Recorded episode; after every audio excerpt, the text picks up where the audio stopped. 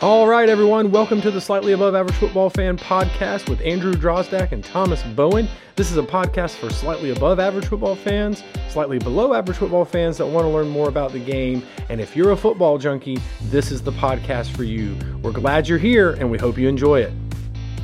All right, everybody, welcome into season four, episode 17 of the Slightly Above Average Football Fan podcast. My name is Andrew Drozdak. I am one of your co hosts.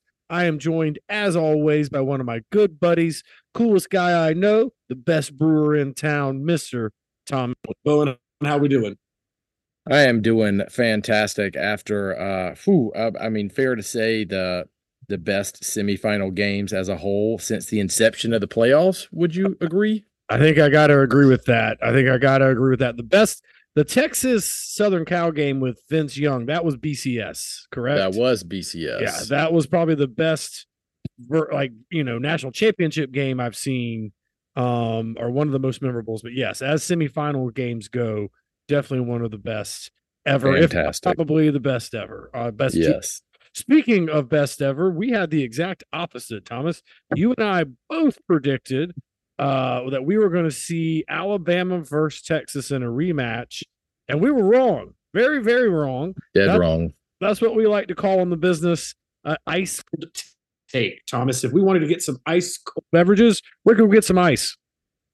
Yeah, some ice. Let me tell you about our friends at Twice the Ice. And speaking of ice, you know, Michael Penix Jr. We're going to get into that game in a little bit, going down in Husky lore as a Husky legend. You know who else likes ice are the Huskies. They run that Iditarod. That thing's crazy, right? You know, right. mushing yeah. all over everywhere. I bet those trainers, bet those trainers, those dogs up in Saskatchewan or hell, I don't know, Alaska, in the balmy Alaska summers would like some ice, would like some twice the ice machines to uh, get those dogs ready for that ice but they don't have them. We do. We have twice the ice machines, and this is where you need to be getting your ice. Can't believe people still buying it from the gas station. They charge almost three dollars for a measly seven pound bag. They used to be ten pounds, then eight. Now they're seven. Don't understand why anybody's paying that when you can get a 16 pound bag or 20 pounds dumped into your cooler for only $2.50. Twice the ice machines are conveniently located around the Columbia area, including Chapin, Irmo, St. Andrews, West Columbia, downtown, even Eastover. And we have a special deal for you, our listeners. When you're standing at the machine, just text the word average to the large yellow phone number with a bag slide out. It's super easy, super convenient, and best of all, it is totally free to you. Try it out for your next party or your next Iditarod training session. Participating locations can be found at tticlub.com slash Lake Murray Ice. All right, Andrew, we paid the bills. Let's get into some of these games. Yeah, before we jump all the way into the semifinal, let's just take a look at bowl games in general. Thomas, the first one that sticks out to me for all the wrong reasons is Georgia and Florida State's bowl game. Florida State, uh, I believe, had 20 or more players opt out of the bowl game and ended up losing 63 to 3. Kirby Smart after the game said, Hey, we got to do something about this. You know, yeah, we're going to a 12 team playoff, but if we continue in this current system, this current landscape, this is what we're going to see. Thomas, I mean, was this a blip on the radar or is this a sign of bad things to come? we are we are an audio medium so the listeners cannot see me smile laughing because i had to laugh when when kirby said that because in a sense, yeah, he's right. I get that. But you cannot tell me that Georgia was not out there making a statement. They wanted to sure. beat Florida State's brains in, not because it was Florida State, but because they felt they got snubbed out of the playoffs and they were making a statement. Opted out to 20 players off Florida State are not, you know, maybe Georgia wouldn't have scored 63 points, but Georgia was out for blood and they were going to beat anybody's ass that was standing in front of them. You're absolutely right. And I do I agree with you. When Mark said that, I was like, all right, or excuse me, when Kirby Smart said that, I was like, okay, Kirby, like let's call let's call it as it is. Y'all were trying to prove a point right now. Um, on behalf of your own team, on behalf of the SEC. Like y'all, y'all were doing this to prove a point. But it is a problem. It's hard to play games when you got guys that are sitting out um, you know, you don't know. You know, so many of these things had games where you know the starting quarterback was sitting out. So who, how, who, how, you know, you don't know how to predict the game or or you know what you're going to get out of that situation. You know, in South Carolina situation, had we made a bowl game, I can almost pretty much guarantee you Spencer Rattler would have set that game out. Um, to Xavier prepare, Legette. Xavier Legette prepare themselves for the NFL draft, and you know, Hell, take- Juice sat out the last quarter of the season. right. So I mean, I, I, it's just just really it's a strange world we're living in college football wise right now. Along those same lines, when you had the Ohio State game, Ohio State. Now I've heard conflicting reports here, Thomas, that Melvin Harrison Jr. Excuse me, Marvin Harrison Jr. warmed up with the team. That is accurate. He did warm up with the team, but I've heard it said two ways. One, that the coaches knew all along he wasn't playing. They were just trying to not announce it to play a cat and mouse game to not have the other team have that advantage, which I can somewhat see possibly. And then I've also said that he just decided, hey, I'm after he warmed up, yeah, I'm not, I'm not going to play this. I'm not going to play this. So, Thomas, first of all, which one of those stories seems more plausible to you? I, I I think the the latter, the, the the cat and mouse game, seems a little bit more plausible. I don't know Marvin Harrison Jr., but I do know that he has uh, his sights set on the NFL and will most likely get drafted very high and make a whole ton of money in the NFL. And I do know that that had he pulled that uh, that switcheroo at the last minute, that does not look good to NFL scouts, and he will get No. asked about that in interviews. So I think it's more of a cat and mouse game um, with Coach Day uh, trying to pull one over on Drinkwitz. Well, it sure didn't work for him because Missouri got that win.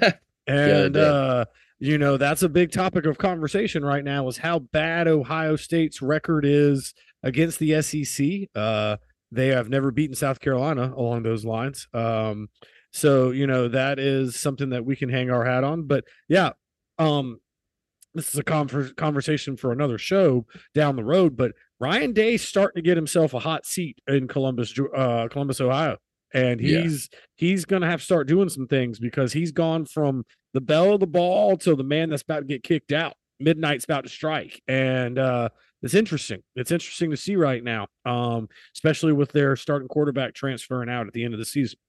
All right, Thomas, we want to talk obviously more about the semifinal games. We mentioned how good they were, both of them very, very good. Bama and Michigan going into overtime, Texas and Washington. We'll talk about how much of that either one of us saw live, um, but it was a hell of a ball game too. We'll start off with Bama and Michigan.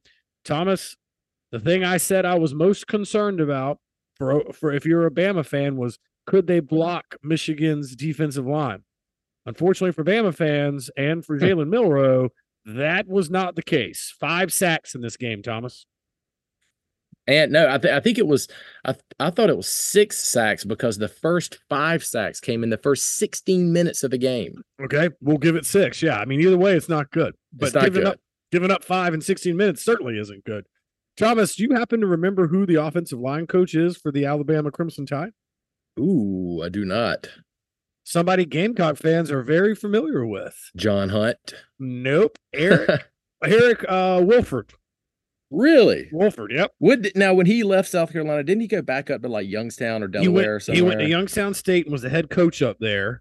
Then he after that he went to the NFL, I think with the Niners as a OL coach for a little while, Kentucky as an OL coach, and I think this is his first year at Alabama. Um so Okay, you know, I'm not trying to put too much blame at his feet, but that's that's uh certainly not something that's great for the old resume. Speaking of poor offensive line play by Alabama, Thomas, I don't know that I've seen a college center struggle with the snap as badly as Alabama's center was struggling during this game. Did you see that he-? I think his name is Seth something. Uh, I don't know. McRowan. Uh, he has entered the transfer portal apparently. Well, I saw that he oh yep, he's entering the transfer portal. You're right. I saw something about him applying for uh an extra year of eligibility or something, but yeah, I'm sure he did transfer out. I'm sure and he, when when when he entered the transfer portal, as as um uh I saw one redditor say, "Well, let's hope he aims high in this transfer portal." I like Well it. I like it. Well, I'm like it. sure. I'm sure when they got back to Tuscaloosa, or probably even in the locker room and on the airplane, Nick Saban may have met him and been like, "Hey, you're going to want to go ahead and transfer. Like you're, Yeah, your your time playing here is now over. To, uh, uh, another thing that I thought uh, a stat that jumped out to me was so I believe Alabama had 288 total yards against Michigan. That's their fewest total yards in a game since their 24 to 6 win over Clemson in January of 18. Now, that's impre- uh, crazy. Now, Thomas, we're going to talk about a question here in a second I want to get to, but I also said, and you said, we were interested to see what Jalen Milroe did uh, in this big game. Once again, he didn't look very comfortable. Had a bad fumble, um, you know, game coster there. And finally, Tommy Rees, new offensive Awful. coordinator. Terrible, terrible game plan. That last play on fourth and goal did not look good. Um, got at least have an option there to throw it or pitch it or something around the edge. I, it was not and, pretty. And the, the thing is, is like, so, so coming into this game, uh, Michigan defensively had a really good game plan. They they knew that Alabama was suspect offensive line, especially when that center started struggling. They started putting a nose over him that you've mentioned before. That is just really chaos for a center, and they just brought pressure all night. Here's the thing: in about the middle I don't remember when exactly it happened, but the middle chunk of the game carrying into the second half, Alabama started getting stubborn with the run, and they were having success running the ball to the strong side and running it into the teeth of that defense. Why Tommy Rees went away from that, I will never know. But as an Alabama fan, I will be livid over that as much as anything else. Absolutely, and it's it is crazy. You're right. They did. Michigan did a smart thing, very easy, smart thing to do. And so, fans who are maybe slightly below average football fans, we talk about a nose. That means there's a defensive lineman in a stance right over the center Typically, that's not the case. Typically, the center is getting to go left or right to help out a guard. Jason Kelce for the Philadelphia Eagles is great at that. Really good at picking up that blitzing linebacker as well.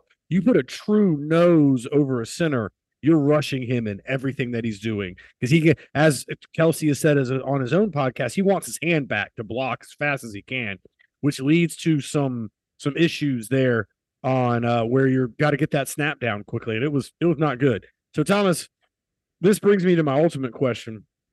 You know, you and I had sort of talked about this, and there were rumblings about this, and there again are rumblings about it. it is it possible that we just saw Nick Saban's last game as head coach at Alabama? I I look at this two ways. I, I think it's possible in the sense that just uh, the last couple years, and when I say couple, I mean literally the last two, maybe three years. These have not been uh, the some of the Bama teams of old, and mm-hmm. things have kind of started to falter a little bit. And maybe some of that has to do with NIL leveling the playing field among those top 20, 30 programs. But and so you can kind of see that, you know, maybe yes, coming to an end. The flip side of that is Nick Saban is such a competitor, and he is the goat, right. and he has what seven championships. I That's think. correct. Mm-hmm. Uh, I could also see him not wanting to go out this way, not yeah. wanting to go out losing in the semifinals, and at least playing for one more. I could see him doing that. I could also see him making some wholesale changes, which he's not afraid to do. Don't know if the Tommy Rees thing is working out there, which is you know, if, if you're Alabama, it's not a big deal. I mean, Saban has shown he is more than willing to to mm-hmm. flip the script and, and and and do a redo there and he probably will. I think there's going to be some some other terminations on the back end of that defense as well. So we'll see what he does in the offseason. I could definitely see him coming back and trying to go out on a higher note. I agree with you. I i think I, I think you nailed it. Like there's two sides to this coin in my opinion is he fed up? Does he not want to deal with NIL? Does he not want to deal with all of the you know the transfer portal stuff? Because a guy like Nick Saban, he's going to coach you hard, and you know a lot. We're starting to see players just leave because they didn't like how they were getting coached.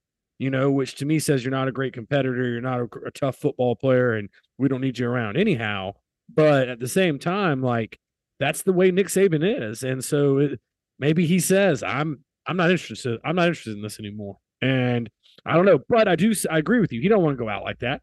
He don't want to go out like that. He wants to go out on his player's shoulder on a national championship stage and ride off into the sunset as the best ever. And he is already probably the best ever. But uh, I, it'll be interesting to watch. I think it's if I had to put a percentage on it, I would say I, I feel strongly quite honestly, 85% chance he comes back to Alabama next year. Now, are we next year, a year from today? Are we having a similar conversation? I think that's very possible. Uh, I do think he's coming to the end of his time as a head football coach. All right, Thomas, moving on to Texas and Washington. This was another fantastic game. Unfortunately, because they started it at 8:45 the night before I had to go to work, I saw Come on. the first quarter and a half. How far did you make it in, Thomas? Uh, yeah, probably about there. And I was literally nodding off at that point. And I mean, you know, I've I've watched it. I've watched the replays. I've gone back, seen it all. Like, you know, it was a heck of a ball game. Read the write ups about it. It was great. But you know what would have been great? You know what would have been just absolutely fantastic if they wouldn't have done that at eight forty five when everybody else had to go to work the next day. Or maybe just bump it to the day before. Oh, the NFL's got is king on Sunday. Who gives a shit, man? Right. College football fans are going to watch what they want to watch. NCAA needs to sack up and put these games, or excuse me, the broadcast companies need to sack Right. up and put these games on Sunday. Yeah, that was just I hate it. Now, moving into the actual game, Michael Penix Jr., man, you said it at the opening start here. He's now a legendary Husky. There is no lie about that. This young man went 29 of 38 for 430 yards passing and two TDs. Just a very good performance. Had an early late throw, excuse me, early long throw, I should say, into just a perfect accuracy window there it was impressive. And uh, Thomas, uh, as we've been sitting here talking, I've been looking up different mock drafts. He's listed at you know in the tenth to twelfth like spot. Right, uh, CBS's mock draft right now has him number twelve, going to the Minnesota Vikings. I've been reading. I mean, six foot three, two hundred thirteen pounds. He's not a small kid. I've read where some concerns are coming in because at Indiana he had knee issues. He A lot had of he- injuries. he Yeah. had a lot of injuries, so people are worried about that. But I mean, from a pure talent standpoint, he was impressive in this game. He was, and and even though I, I, he was my QB one in our fantasy league, and I rode him all the way until I got my ass beat in the playoffs. Uh, I didn't watch a lot of Washington this year simply because Pac-12 games usually later, watching other things, whatever. But uh, this was the most that I watched of him, and I'm amazed. First of all, I forget that he's a lefty, Yeah, and which is always a little a little weird watching a lefty quarterback. But his release, he's got the funkiest quickest like short arm release, but it, it just like he flicks it and it goes 80 yards down the field Yep. with deadly accurate. And Yeah. it- it's it's it's fun to watch. And I think he's really smart with the ball. I think it's a great system that uh Grubb and DeBoer have developed for him. And I think it's just a perfect system for him. I'd lo- I'm excited to see what he can do at the next level. I'd love to see him go to like a Denver, Seattle, something like that. Yep, I could see him in both those places. Uh, game ended on a fantastic defensive play by Washington DB uh, Elijah Jackson, who bat down the ball on fourth and goal on a pass to Texas's. I think it's a Junie Adonai. Adonai Adonai Georgia Mitchell- transfer. Georgia. That's right, Georgia transfer.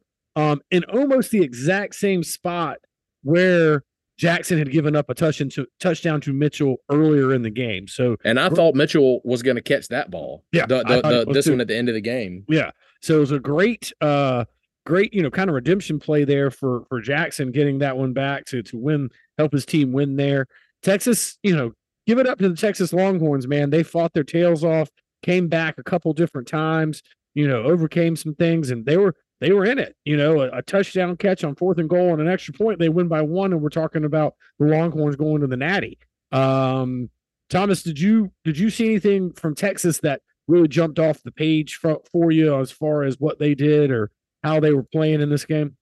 I think I think a I think a lot of it was really they had some some bad turnovers early in the game that cost them that that put them down 10 points early, I believe. Should have taken care of the ball a little bit better. I still thought Quinn Ewers played great. I'm excited to see if he's going to come back. I don't think he's announced yet. He would be a junior next year, I think. Um Yeah, but really, the- it was just a great game, and it was tit for tat, back and forth. And I thought it was fantastic chess match by both coaching staffs. Right. And uh, I don't really know a whole lot more of uh, of what Texas could have done. Honestly, I Yeah. mean, also when you're talking about Washington, probably has what we've talked about how good Texas's defensive line is, and I think they're one of the best in the country. Washington may have the best offensive line in the country. Yeah, I'm going to talk about them here as we get into this preview of Washington versus Michigan. Michigan's defensive line, as you as we talked about a second ago, they produced six sacks against Alabama, but this Washington line is impressive. They have two very good offensive tackles. Their two guards and center sort of undersized, but all all five players are four stars or better recruits, and they have developed. This team averages over 500 yards of total offense, and this line, Thomas, is a big part of it. Yes, yes, completely agree. Completely agree. I think that, and like you said, they showed it. They showed it against Alabama, notwithstanding Alabama's offensive line woes, but this is the, the the strength of their defense for sure. And this defense has been built. I think this is crazy, but I saw uh, a Michigan fan mention this earlier today. This defense has been built for years to beat and to stop and slow down and ultimately to beat high powered offenses like Ohio State has. That's what this mm-hmm. defense is built for. And they've really centered it around the defensive line. And I think this when this defense is really taken off. Yeah, I agree with you. And it, it's, I really feel like this is is strength on strength. You know, I can always make an argument that the the game's won and lost along the line of scrimmage. I think it's going to be very much that case in this game. You've got your best, the defensive line of Michigan. That's their best portion of their defense. Offensive line of of Washington. That's going to be a battle. That's going to be a lot of fun to watch, and it's going to have a big determining factor. You know, mistakes are going to be a, a, a big thing. If you make a mistake, because you know it's one of those times when you got best on best the a mental mistake you know you you miss a call to to change your blocking scheme on a on a run play or pass play and all of a sudden you turn somebody loose because you weren't expecting to go get that guy can can be a game changing moment. Thomas my biggest concern right now with michigan that i saw during the alabama game do they have a getting too cute problem? Like they they tried to run a double reverse pass that almost got JJ McCarthy killed and then they do a flea flicker when Bama's showing blitz. They're showing a gap backer coming. Like they are showing blitz the whole way. And Blake uh Corum has to has to turn and pitch on the flea flicker and get back around as fast as he can to pick up that blitzer. And he short arms the pitch. JJ McCarthy has no choice but to fall on it. And it's, you know, messes up everything. What is I, I liked what Michigan did overall on offense, but were they trying to get too cute, too creative? Were they making it too complicated? Yeah, I think I think sometimes sometimes coaches just get in their own heads a little bit. Now, I do think the I want to say earlier this season, I remembered reading that the flea flicker was pretty much a staple in their offense, and they had run it like three or four times, three or four different games earlier this season. Regardless, that's fine in the regular season. This right. is eh, this is not the time to pull some Chad Morris rabbit out of the hat and run some stupid throwback pass. Like right. just stick to the basics, as Coach right. Kilmer used to say. As Coach Kilmer used to say, stick to the basics. Well, and here's the thing: I could see if you weren't going toe to toe with them. I could see if Bama's getting a, a little bit of an advantage on you, and you're worried about momentum. Call that play but not in this tight of a ball game. Like I, I was shocked by that. Also, Thomas, special teams, big issue for Michigan in this game against Alabama. If they play like that in this game, could cost them a national championship. Two fumbled punts, I believe a mix, missed extra point and a missed field goal, all in the same game from the Michigan special teams. That ain't going to get it done. I'm shocked it got it done against Bama, quite honestly. Yeah. yeah. You can't have that happen. All right, Thomas, we're going to put an early bow on this one because we were just talking about one game this week. Michigan right now is favored four and a half points in this national championship. From what you saw in Michigan versus Alabama, because you're right, I'll be honest, I hadn't seen a whole lot of Washington play. I hadn't seen a whole lot of Michigan play. Of the four teams I'd seen the most of was Alabama. So I'm learning more about these teams as I get prepared here. But based on what we know, who you know Michigan's a favorite at four and a half. Who you got going into this? If you you know obviously we were so so well predicted last game. Um, you know, last two games. What what are your thoughts here?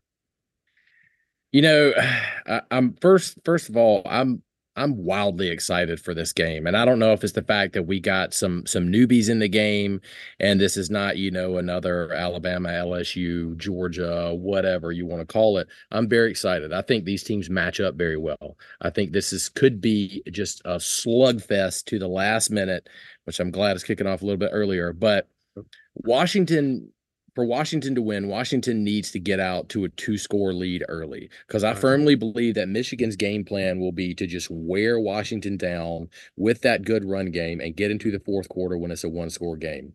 So, my main question is can Washington slow down Michigan's run game? They've really only done that once against an elite team all year, and that was Oregon in the Pac 12 title game. Right. I do think they can do it. I hope they can do it. Honestly, I, I'm I hope this is not me just because I'm pulling for Washington in this game, but I think Washington's kind of got a little bit of that Cinderella story going for them this year. I'm pulling for them, and I think they're going to pull this one out in a squeaker, and I'm going to love every minute of it. Yep, I, I agree with you there. Um, last time we agreed with each other, it turned out so great. But you're right. Uh, 7:30 kick is an earlier kick. I am excited for this game, and I think you're right. I think it's the new blood.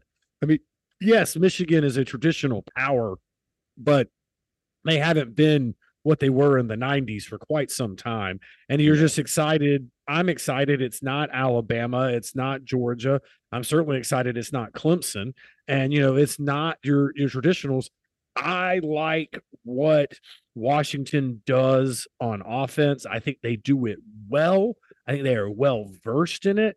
And quite honestly, Michigan had a little bit of a horseshoe, you know where, in that game against Alabama to not have some of those mistakes come back and bite them. And so if Washington plays clean football, and by that I mean no turnovers, or at least win the turnover battle, not silly penalties, procedural penalties, or missed opportunities. You know, you can't have a play where guys running down the middle of the field wide open, and for whatever reason, Penix just overthrows him. You know, you you got to connect. It's got. I think it's going to be a great game, and I think it's true. This sounds like a boring way of saying it, but I don't mean it that way. I think it comes down to who makes less mistakes. Yeah, I think it's going to come down because they're both pretty evenly matched. I do think this will be an exciting ball game, but I, I think it's going to come down to who is the most locked in and who makes the least mistakes. I'm also going with the Huskies. I think they're going to get this win. I agree with you. They need to start strong. Don't let this Michigan defense lean on you. All of a sudden, you're down. Now Michigan can ground and pound. Now they can give the ball to Blake Corum and not have to give it to you. So, you know, don't have to worry about all that flea flicker stuff and all that. But it'll be interesting to see. I think it's going to be good stuff.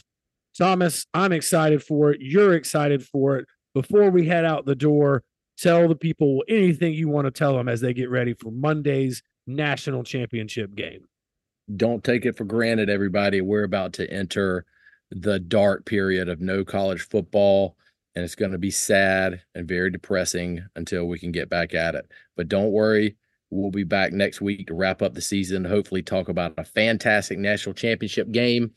Everybody, go to Twice the Ice, get the ice, get your beers cold, get ready for some good football on Monday night. See ya. See ya.